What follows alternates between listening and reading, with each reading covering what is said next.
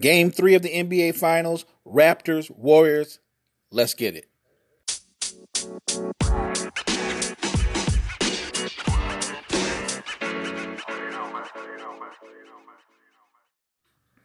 Numbers can be deceiving unless you look closer at the numbers.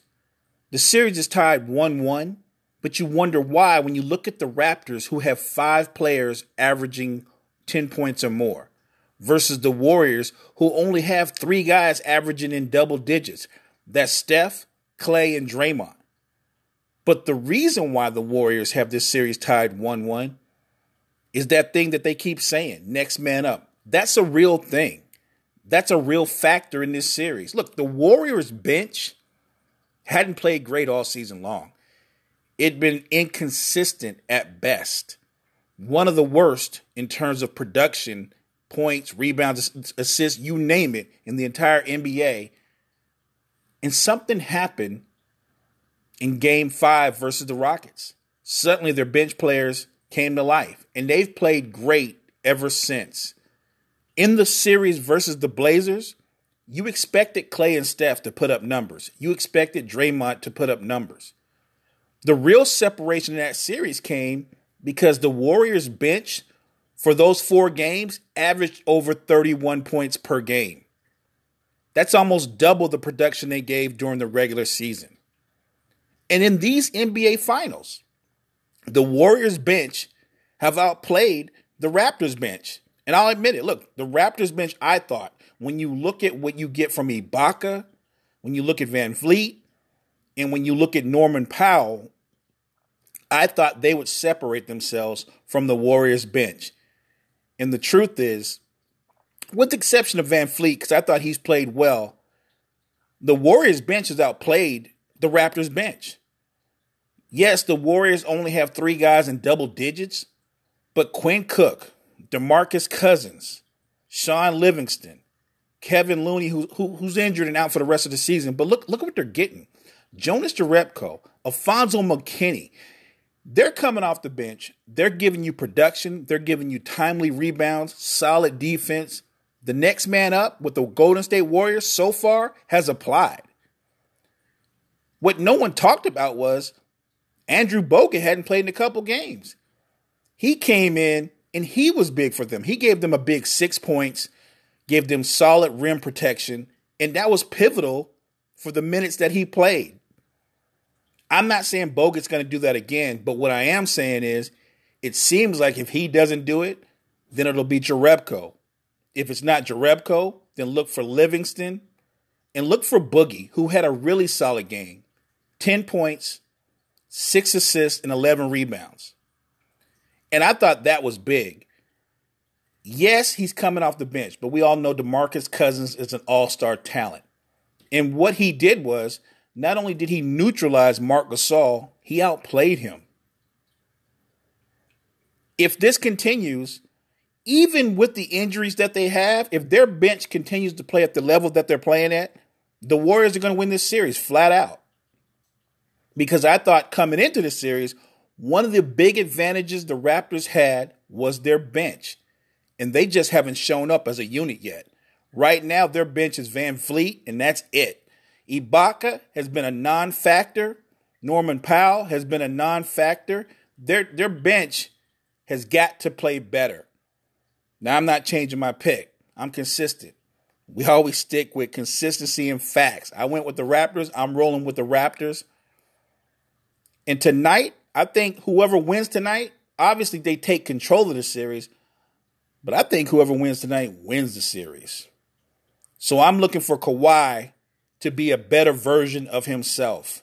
Because, yes, I know the numbers say he's averaging 28 points, 11 rebounds, four assists, and a steal.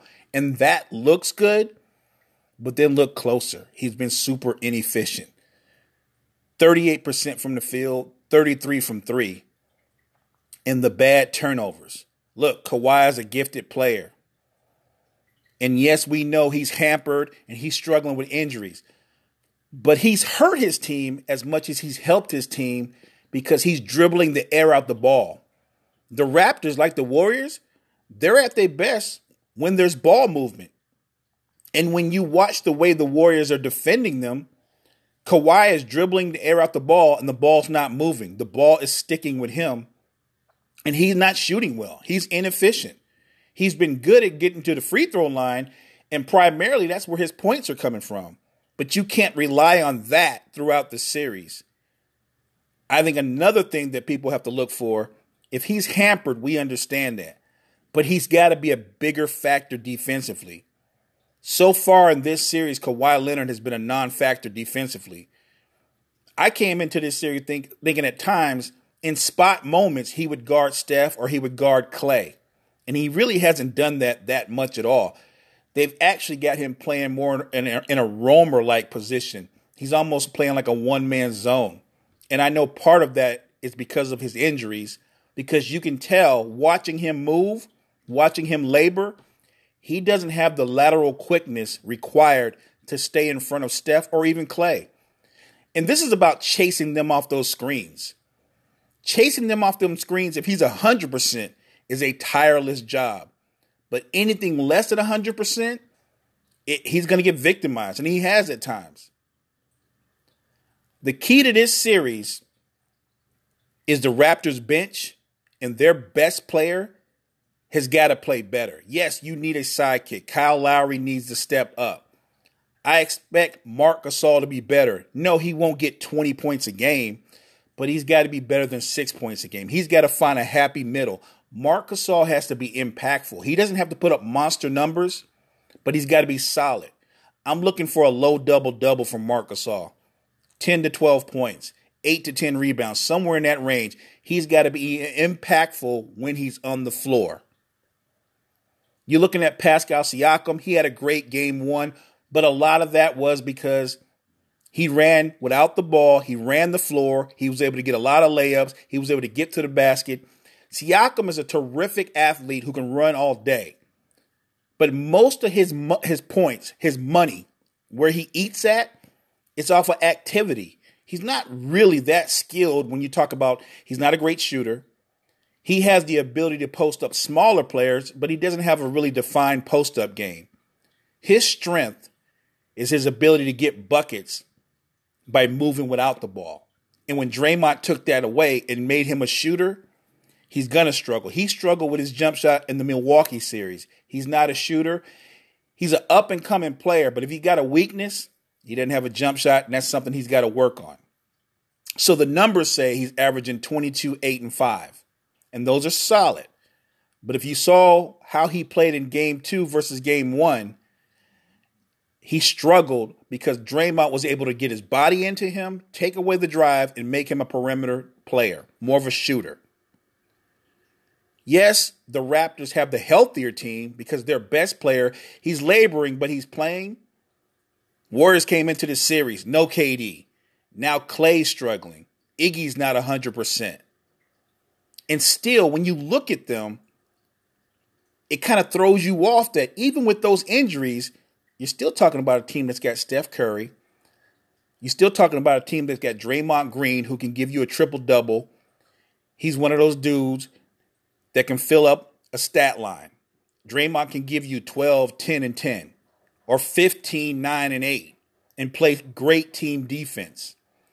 Don't forget, now you've got Boogie Cousins back. So he's not just a big, but he's a big that can score, he can post, he can shoot with range, and Boogie's also a great passer. What the Raptors have to do though when Boogie's on the floor, they've got to involve him in every pick and roll action. Their best defense against DeMarcus Cousins is to attack him offensively. Attack his lateral quickness or lack of lateral quickness and get him out the game. In game three, I expect Kyle Lowry to step up. I expect Kawhi Leonard to be more efficient. And I expect Siakam to play more within himself. I thought game two, he was trying too hard. He was trying to do too much. Maybe he was reading the clippings too much from game one. I expect Siakam to stay in his lane and pick his spots and not let Draymond get in his head. This series may very well go seven games. I think at a minimum it's going six games, but it may go seven. But if the Raptors are going to win this series, their bench has got to outplay Golden State's bench. Kawhi's got to be more efficient. And whether it's Siakam, whether it's Kyle Lowry, or Marc Gasol, there's always got to be a second guy to step up and give him 20 or more points. He needs that sidekick from game to game. And he's got to move the ball more. Kawhi's the ball is sticking too much with Kawhi Leonard. If you're a Warriors fan, and there's tons of them, for the Warriors, it's simple. Keep moving the ball, keep moving bodies. And this I'm talking about their offense. This is what they do. Look for Quinn Cook. Quinn Cook shooting over 50% from three. Look for Iggy. Look for Jonas Jerebko. The great thing about the Warriors is whether it's Klay or Steph, or it's somebody like Iguodala or somebody like McKinnie or somebody like Quinn Cook, if you're open, they expect you to shoot it. And so far in this series, their bench players are making timely shots and they're being productive every time they're on the floor. If Klay Thompson doesn't play tonight, then look for Steph to come up big. Look for Steph to have a 30 plus game. Look for Boogie to give you anywhere between 16 and 18 points a game. Look for Iggy to get double figures. Don't sleep on Quinn Cook and Alfonzo McKinnie. This Warriors team, what makes them a great team is everybody knows their role, everybody stays in their lane, and when they're called upon, they seem to all know when to step up in the moment and be productive. Now, that sounds like I'm rooting for the Warriors. I'm not. I'm giving credit to a team that's gone to five NBA finals in a row, to a team that's already won three titles, to a team that has the opportunity to win its fourth title in five years. I'm respecting the run that the Warriors have put together. But that doesn't mean I don't think the Raptors will win this won't win this series because I think the Raptors will. I think when all said and done, the Toronto Raptors will be the NBA champions. After game three, H and I are going to discuss what we saw. We'll preview game four, and we're going to debate something else too. We're going to debate what makes someone Hall of Fame worthy. Because it's a tricky thing, right? It's not the pro ba- it's not the NBA Hall of Fame. It's not even the Pro Basketball Hall of Fame. It's just the Basketball Hall of Fame. And why that's tricky is a lot of players can get in on what they did in college and what they did overseas versus say a guy who played in the league 10 years and went to five or six all-star and didn't get selected to be a hall of famer so the debate is what makes someone hall of fame worthy there are some guys that are Hall of Fame worthy that aren't in right now. And I'd argue there are a few that are in already that I don't think are Hall of Fame worthy. Maybe they need, I, I really think the league look, needs to look into having a pro basketball Hall of Fame to make that separation exist. So there's a clear distinction between college and, I don't know, success in Europe or Spain versus professional basketball, NBA basketball, because that's my debate. That's the debate H and I are going to have. That's something we're going to get into after game three, before game four. Again, keys to look for for game three. Look for Steph and Boogie to try to put up big numbers. Look for Iggy and look for Quinn Cook to hit timely threes. For the Raptors, a better, aggressive, more efficient Kawhi, and a much better Kyle Lowry, and maybe Serge Ibaka shows up. Fam, good looking out on the responses. You know what? We'll do Facebook responses too in the, ne- in the next episode with me and H. We're going to do Facebook responses. We'll get into some YouTube responses. Shout out to the Spreaker fam, the Anchor fam. Hey, and shout out to Podcoin.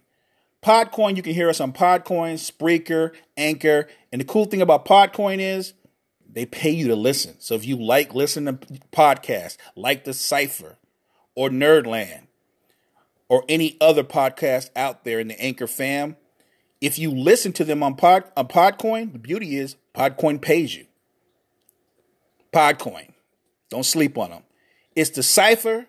I'll hit you guys back next time. Appreciate you. Bye.